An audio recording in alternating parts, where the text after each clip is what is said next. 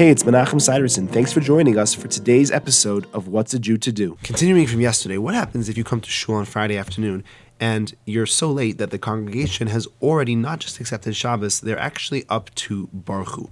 And you walk in and they say Barchu, and you respond Barchu together with the congregation. Can you then go and daven Mincha if it's not yet sunset?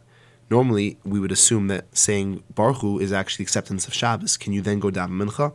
So if you don't belong to that congregation, then you can definitely daven Mincha even after you've responded Barchu. However, if this is your congregation, which in many communities it's going to obviously be your congregation because there aren't multiple shuls, then you should not daven mincha unless you explicitly had in mind when responding to the Barchu that you still wish to daven mincha. Thanks for joining me. I look forward to seeing you tomorrow.